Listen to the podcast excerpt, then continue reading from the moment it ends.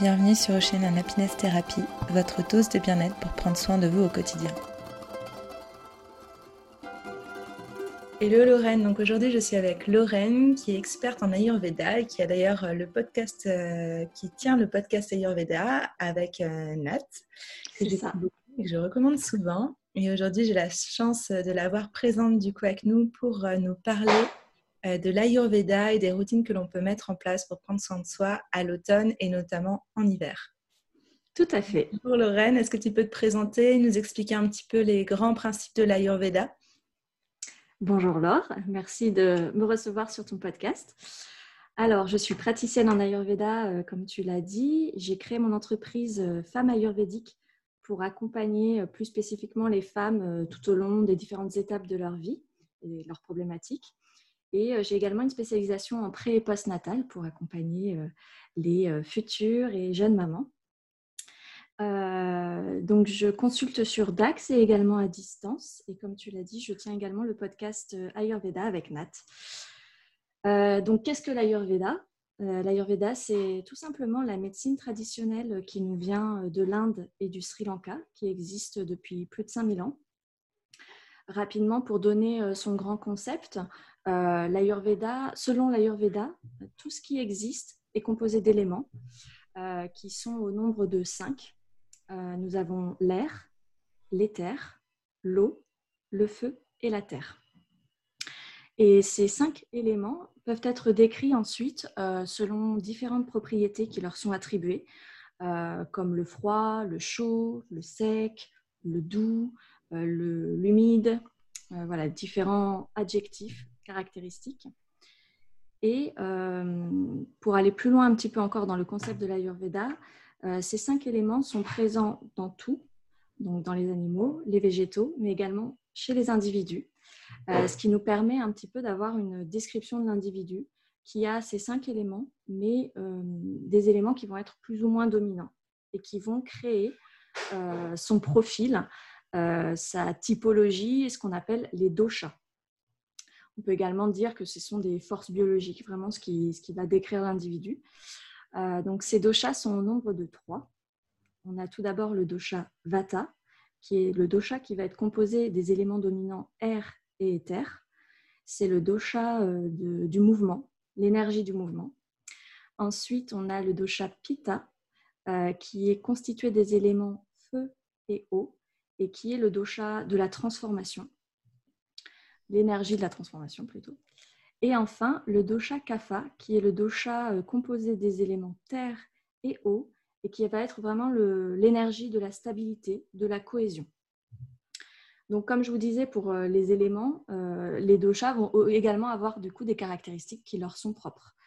par exemple, le dosha vata, il va avoir comme qualité le léger, le subtil, le rapide, le sec.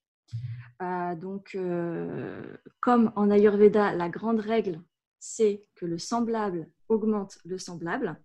Du coup, quand on se retrouve en automne et en hiver, notre sujet du jour, euh, que le froid et le sec arrivent, du coup, par conséquence, on va augmenter le dosha vata.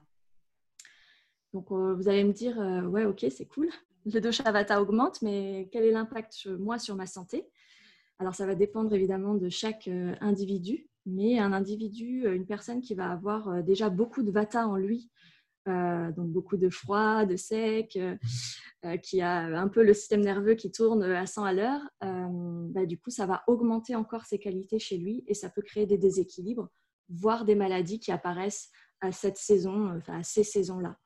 Donc, les déséquilibres qu'on voit le plus en automne et en hiver, c'est par exemple la constipation, euh, des problèmes nerveux, des problèmes de circulation sanguine, donc euh, avoir toujours euh, froid, donc les personnes qui sont coincées sous leur plaid la main. donc voilà, c'est vraiment cette observation-là. donc l'Ayurveda, c'est vrai que ça peut paraître être une médecine un peu compliquée, mais c'est tout simplement l'observation des éléments, de ce qui se passe aussi dans notre corps et autour de nous, et voir comment notre corps réagit à notre environnement et aux saisons, en l'occurrence. D'accord. Voilà. Du coup, on a quand même tous, euh, parce qu'en fait, justement, peut-être que pour que les gens puissent comprendre, c'est vrai qu'on est tous, on a tous les trois doshas en nous et on a des prédominances, enfin, pour certains. Donc ça, pour le savoir, il faut aller voir un médecin ayurvédique où il y a des tests, mais c'est quand même mieux d'aller voir un médecin ayurvédique. Alors en fait, il y a des tests que vous pouvez faire en ligne, c'est assez amusant, ça permet d'avoir déjà une petite idée. Le problème de ces tests, c'est qu'on ne sait pas si on... le résultat est vraiment notre profil doshik. Euh, donc est-ce que je suis Vata ou alors profil mixte, hein. on est souvent des profils mixtes, Vata Pitta, Pitta Kapha, etc. Euh, donc ces tests sont sympas, mais on ne sait pas si on a notre profil ou si on met en avant notre déséquilibre. Parce qu'en fait, quand on va répondre aux questions, on va, par exemple, je, vais dire euh, bah, que j'ai un sommeil léger en ce moment, mais est-ce que c'est le sommeil que j'ai toujours eu toute ma vie ou est-ce que c'est que en ce moment? Donc, est-ce que c'est un déséquilibre ou est-ce que c'est ma vraie nature? Donc voilà, donc c'est pour ça qu'après, on recommande tout de même d'aller voir un, thérapeute en Ayurveda ou d'aller en Inde et d'aller voir un médecin ayurvédique. D'accord. et dans tous les cas, c'est vraiment Vata qui va être un peu accentué en hiver. Donc, pour éviter en fait tous les déséquilibres, on peut mettre en place certaines routines, euh, que ce soit au niveau de la nutrition, au niveau du, mode de vie en général, au niveau des routines sportives. Est-ce que tu justement tu as quelques conseils euh, sur ces différents points-là? Alors ouais, tout à fait. Euh, bah, déjà, je vais vraiment conseiller aux gens d'observer comment est leur hiver parce qu'on n'a pas le même hiver en fonction de bah, nous, par exemple, notre super hiver des Landes et du Pays Basque est différent de l'hiver de Malaga ou de Berlin. Donc, vraiment d'observer comment est son hiver pour pouvoir adopter euh, la routine qui correspond euh, le mieux. Mais on va rester sur un hiver standard, c'est-à-dire où il fait froid et sec, qui n'est pas vraiment le nôtre, c'est plutôt humide. Euh, donc là, au niveau de l'alimentation, on va vraiment favoriser une alimentation qui va être chaude, euh, quand je dis chaude, c'est vraiment cuite. On évite euh, vraiment les crudités parce que c'est compliqué à digérer. On rentre dans une période en automne et en hiver où notre feu digestif est vraiment euh, un peu plus feignant, un peu plus fatigué. si en plus on a fait des excès un peu en été, quelques apéros, des petits barbecues, bon bah du coup le feu digestif peut être un peu fatigué. Donc il faut vraiment cuire ces aliments de façon à l'aider déjà à digérer les aliments plus facilement apporter aussi tout ce qui est douceur, chaleur. C'est vraiment le moment de se faire euh, des petits plats euh, cocooning, euh, des soupes déveloutées. Voilà, il faut vraiment y aller sur la crème, que ce soit plutôt crème végétale ou ceux qui supportent la crème à base de, de lait de vache. Mais sinon, vraiment le, velouté de butternut avec un peu de lait de coco, en ce moment, c'est le parfait moment. c'est super bon. ouais, en plus c'est bon, c'est ça. Donc euh, vraiment voilà, euh, apporter vraiment du chaud. Au niveau des boissons aussi, ne pas hésiter à prendre des tisanes euh, avec des plantes qui vont, qui vont être chauffantes ou des épices comme le gingembre, la cardamome, même la cannelle.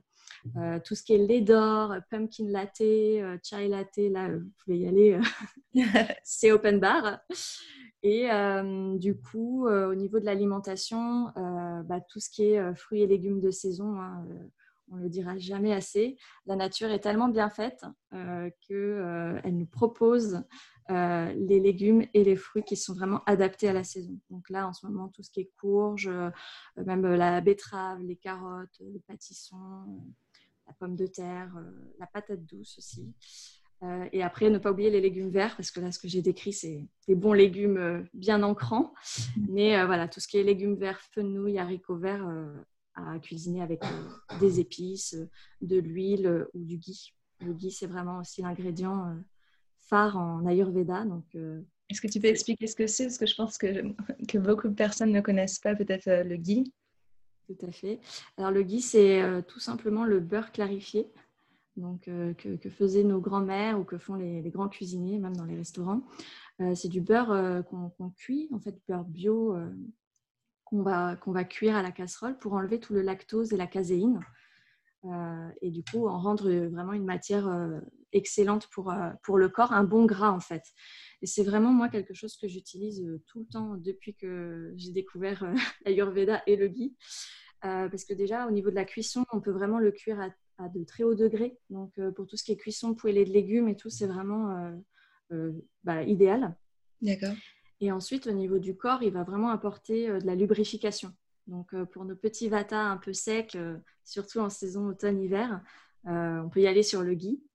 Pour les pitas aussi, il va, être, il va avoir un peu des caractéristiques rafraîchissantes, donc il peut être très bien pour les pitas. Et pour les CAFA, donc les personnes à dominante vraiment terre et eau, donc qui peuvent rencontrer des problématiques de stockage, de surpoids. On va y aller mollo sur le gui parce que ça reste une matière grasse, mais on peut tout de même en consommer un peu dans les légumes, sur les poêlées de légumes. D'accord. Et où est-ce qu'on peut trouver ça? Alors, bah, le mieux, c'est de se le faire en méditant. et... Comment? Comment, tu le... Comment ça se prépare? Alors, ça se prépare euh, tout simplement. Vous prenez une plaquette de beurre euh, bio euh, que vous mettez dans une casserole. On le fait cuire. Et en fait, il va y avoir un dépôt blanc qui va remonter à la surface qu'on enlève au fur et à mesure. D'accord. et après, on peut passer. Comment? Le dépôt blanc qui remonte, c'est le lactose? Exactement, lactose, caséine, donc vraiment toutes les mauvaises choses à enlever. Et, et, après, on peut le passer dans un tamis pour vraiment enlever les dernières les dernières particules qui, sont gênantes. Après, pour ceux qui veulent, il est normalement euh, commercialisé dans les magasins bio. D'accord. Euh, on peut le trouver tout de même ou sur Internet, pour ceux qui préfèrent acheter sur Internet. D'accord, super. C'est vrai que j'en ai jamais consommé. je connaissais, mais j'en ai jamais consommé, jamais préparé. Donc là, ça va être l'occasion. Ah, tout à fait, ouais. Ça va être. C'est le bon moment là.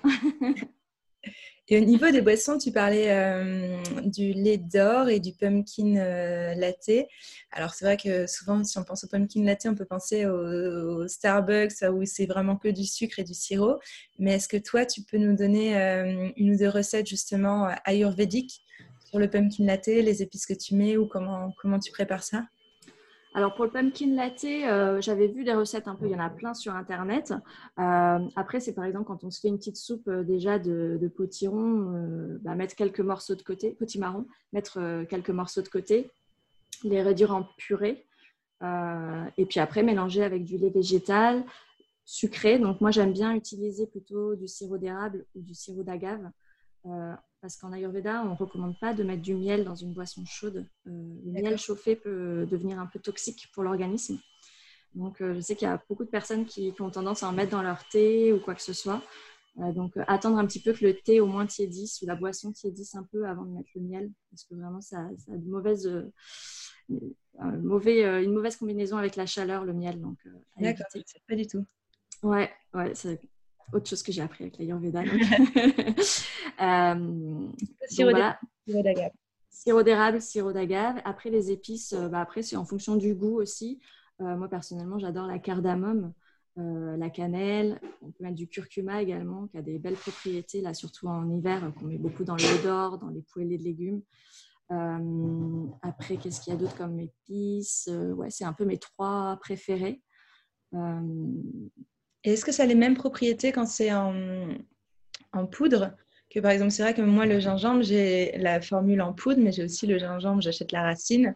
Et quand je commence à faire des boissons, j'utilise plutôt euh, la racine. Et sur mes plats cuisinés, par contre, j'ai tendance à utiliser le format poudre. Est-ce que ça a vraiment les mêmes propriétés en format poudre ou pas vraiment? Non, pas toujours. Donc, c'est pour ça que le mieux, enfin, le mieux. Après, euh, le format poudre est très bien. Euh, déjà, c'est déjà super d'intégrer des épices dans ces, dans ces plats. Mais le curcuma et le gingembre en frais, ils vont avoir d'autres propriétés. Donc, ils vont être très bien également, surtout sur les plats. Euh. Après, dans les boissons, j'avoue qu'en poudre, c'est juste l'aspect pratique. Ouais.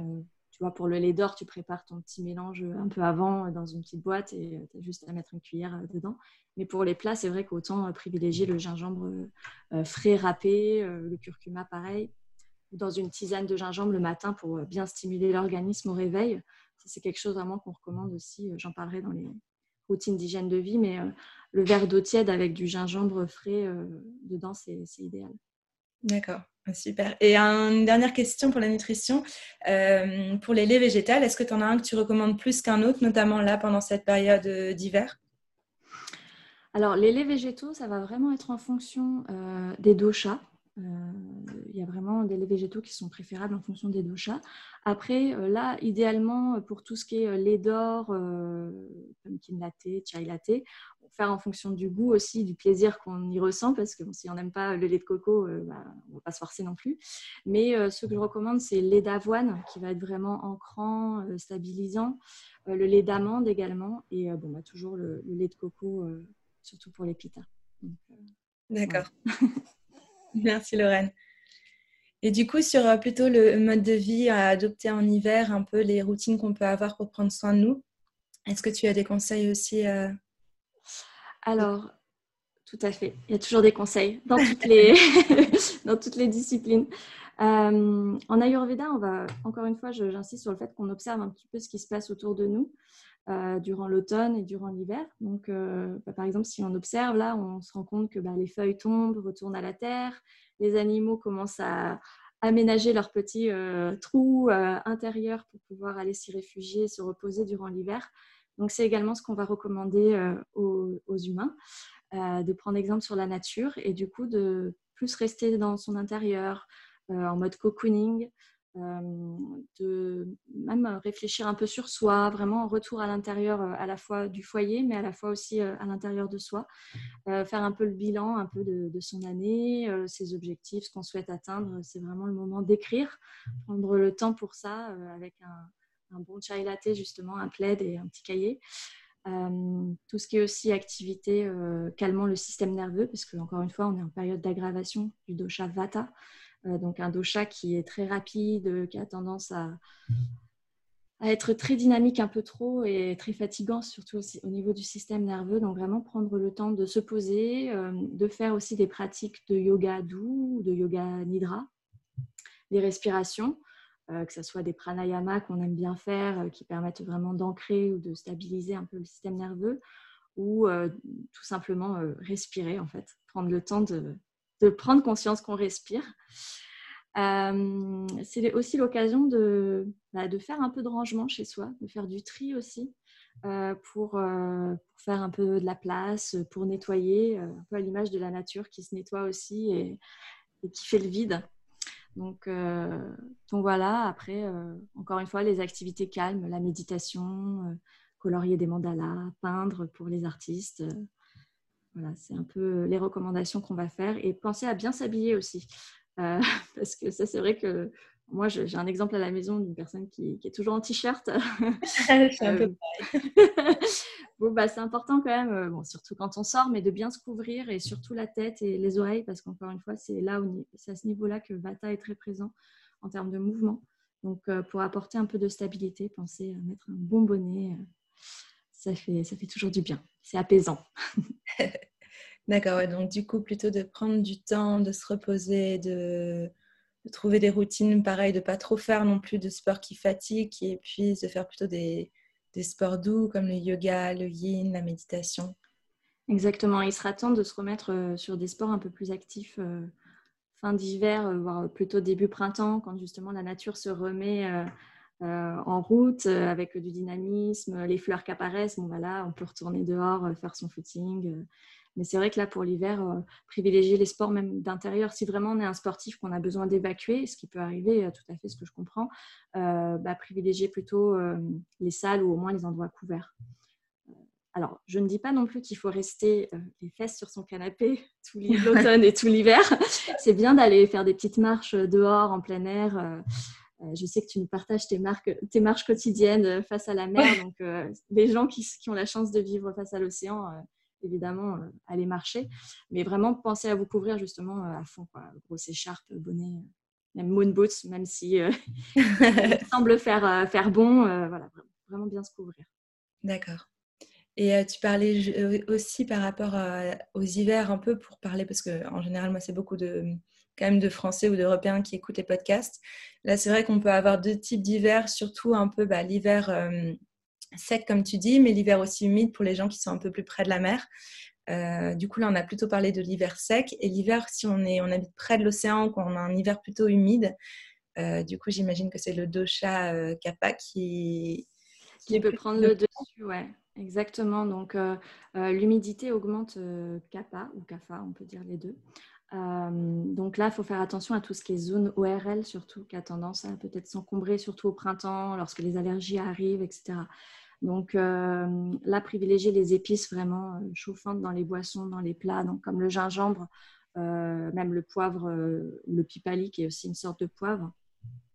et puis voilà, penser à bien bouger, éviter tout ce qui est pour le coup produit laitier un peu lourd éviter toute l'alimentation très lourde. Alors surtout quand je parlais tout à l'heure d'alimentation douce, chaude, nourrissante pour l'automne et l'hiver, on va quand même faire attention à pas abuser des bonnes choses, donc du gras, ou des raclettes ou tartiflettes, ceux qui en mangent. vraiment, voilà, pas abuser sur ça parce que justement, on va accumuler sinon des toxines durant l'hiver et après, on va toutes ces toxines vont ressortir au printemps. Et c'est là qu'on voit vraiment apparaître un excès de mucus, des encombrements, des obstructions, en fait, surtout au niveau de la sphère ORL. Donc, vraiment, on reste sur une routine euh, douce, onctueuse, mais euh, tout de même saine. Et euh, pour les personnes qui vivent dans un climat plus humide, alors humide ou sec d'ailleurs, ça sera bon dans les deux. Il y a aussi des petits rituels qu'on peut mettre en place bah, le matin, qui sont un peu les rituels ayurvédiques et aussi qu'on utilise en yoga. Donc tout ce qui est vraiment le grattage de la langue au réveil. pour ceux qui ne savent pas, durant la nuit, notre système digestif se nettoie euh, et du coup, on a un dépôt qui se met en place, euh, qu'on observe le matin au réveil. Euh, donc, c'est un dépôt en général qui est plutôt blanc. après, ça peut varier en fonction des personnes et de leur niveau de, toxines. donc, si vous avez un dépôt jaune, marron, vert, ne vous inquiétez pas, mais c'est juste qu'il y a quelque chose à faire au niveau de, l'alimentation, au niveau de l'hygiène de vie. Donc, on va venir enlever ce dépôt avec un gratte-langue ou avec une, cuillère. Ensuite, on peut également prendre un peu d'huile dans sa bouche pour faire comme un bain de bouche et finir vraiment de nettoyer, d'enlever les toxines euh, euh, dans la bouche. Également apporter de l'hydratation, de la lubrification à partir de là. On va venir en fait nettoyer. Pardon, excuse-moi, tu as une huile que tu recommandes justement pour ce bain de bouche? Ça va toujours être un peu l'huile de sésame que je vais recommander, surtout sur les saisons automne-hiver. certaines personnes utilisent également l'huile de coco qui a des propriétés antibactériennes, qui, blanchissent, qui blanchit les dents apparemment. ça dépend, je pense, des, personnes, mais moi personnellement, ça n'a pas marché. mais euh, bon, voilà, en tout cas, c'est antibactérien. Mais l'huile de coco, c'est vraiment une huile que je vais plutôt recommander en été et pour les personnes de type pita, parce qu'elle a des propriétés rafraîchissantes. D'accord. Euh, même si c'est agréable de s'en mettre partout parce que ça sent bon, euh, on la garde pour l'été. Favoriser l'été. Voilà. Et donc, vraiment, faire ce bain de bouche quotidiennement le matin, ça, ça peut faire du bien. Un autre rituel également, c'est le nettoyage du nez euh, qu'on appelle. Euh, donc, je pense que tu en as parlé dans, ton podcast euh, des rituels justement que tu mets, que tu fais le matin. Oui, j'ai fait avec de l'eau de mer, enfin avec des sprays d'eau de mer et voilà. mon Ayurveda c'est assez similaire, c'est avec de l'eau et du gros sel. Non, je sais pas si. C'est ça. Oui, on peut du gros sel ou même du sel rose là de l'Himalaya, ça peut être utilisé aussi. Euh, donc dans ce petit arrosoir euh, qu'on appelle le neti-pot. Alors, ce n'est pas une pratique facile, il faut persévérer un petit peu euh, au début. moi, j'en mettais partout, donc au début, je, me disais, bon, je vais abandonner, je vais prendre le spray, ça ira plus vite. Après, le spray peut avoir un peu de violence quand même quand on le met, ça peut être un peu violent pour le nez ou pour certaines personnes. Donc, c'est vrai que le petit arrosoir, c'est un peu plus doux, mais après, on fait en fonction de, de ce qu'on aime et de ce qui nous convient. tant qu'on se nettoie le nez, c'est parfait. Et quelque chose que je recommande d'ajouter euh, en période automne-hiver, c'est vraiment après ce nettoyage du nez, de venir appliquer toujours euh, de l'huile de sésame euh, sur les narines avec le petit doigt pour vraiment finir de nettoyer et hydrater encore une fois les muqueuses pour pas que ça s'assèche trop. Surtout D'accord. À l'extérieur, tu veux dire là ou vraiment à l'intérieur? Non, vraiment à l'intérieur. Tu, enfin, tu rentres ton petit doigt dans le nez et puis tu, tu, tu tapisses. Donc, euh...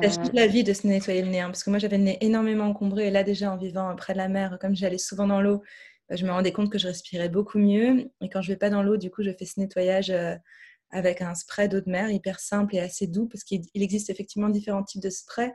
Il faut prendre vraiment des doux, pas quand on est malade. Et, euh, et ça change la vie, on respire beaucoup mieux, on sent qu'on n'est pas encombré et, qu'on est, beau, est beaucoup moins malade d'ailleurs. Tout à fait. Ah, c'est important, hein, c'est des portes d'entrée, que ce soit le nez ou la bouche. Euh, c'est les portes d'entrée à tout. Donc, euh, du coup, il faut vraiment en prendre soin, les nettoyer, les purifier. Et vraiment, ça fait partie des rituels ayurvédiques. Mais les médecins le recommandent aussi. Euh, Guillaume Baruc en a parlé dans le podcast. Donc, on se nettoie le nez. et on hydrate derrière, si on peut.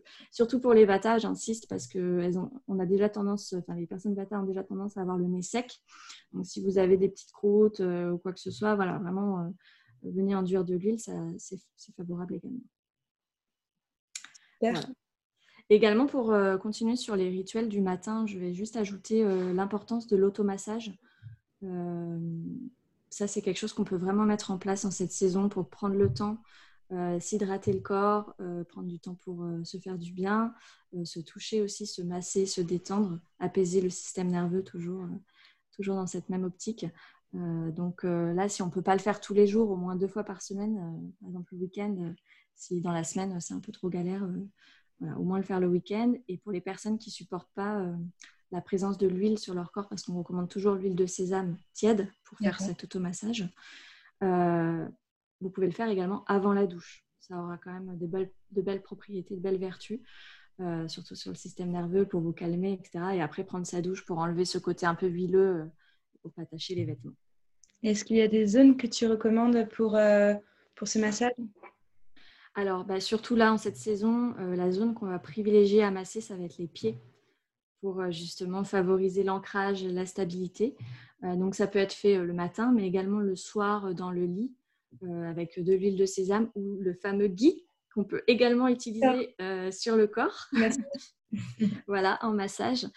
donc le ghee, il a vraiment la propriété d'apaiser le système nerveux, surtout sur les pieds. On a un massage qu'on fait hein, en tant que thérapeute ayurvédique avec les bols kansu et le ghee sur les pieds pour vraiment euh, calmer Pita, euh, calmer le feu, apaiser, et, euh, réduire le stress.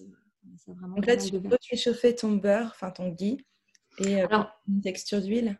Non, tu n'as même pas besoin de le faire chauffer parce qu'en fait, le ghee, c'est vrai que j'en ai, je ne l'ai pas dit tout à l'heure, il va avoir vraiment une texture moelleuse, onctueuse. Donc, c'est, ça fait comme de la crème, un peu comme une crème fouettée. Et du coup, on peut en mettre dans, enfin, directement sur sa main. On, on frotte ses mains et puis après on se le place sur les pieds. Euh, quand on fait ces gestes-là, on, est conscient de ce qu'on fait.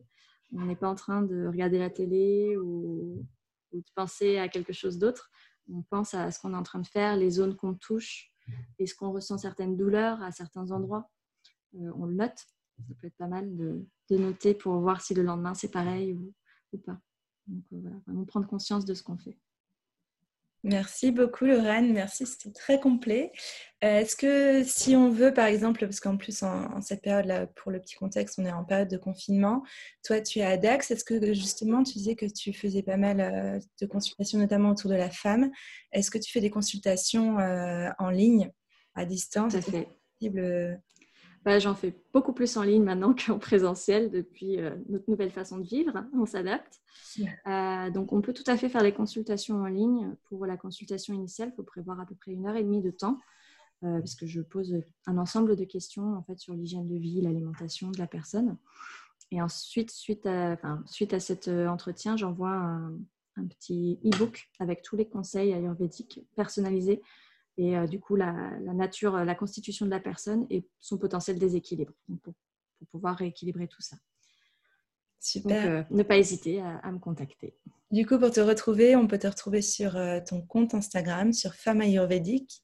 Est-ce que tu as un site? Je le mettrai. Alors, j'ai un site internet euh, qui va être complètement refait, donc euh, pour l'instant ne jugez pas euh, mon site internet, il était fait maison, mais qui permet d'avoir accès à mon calendrier directement pour prendre rendez-vous.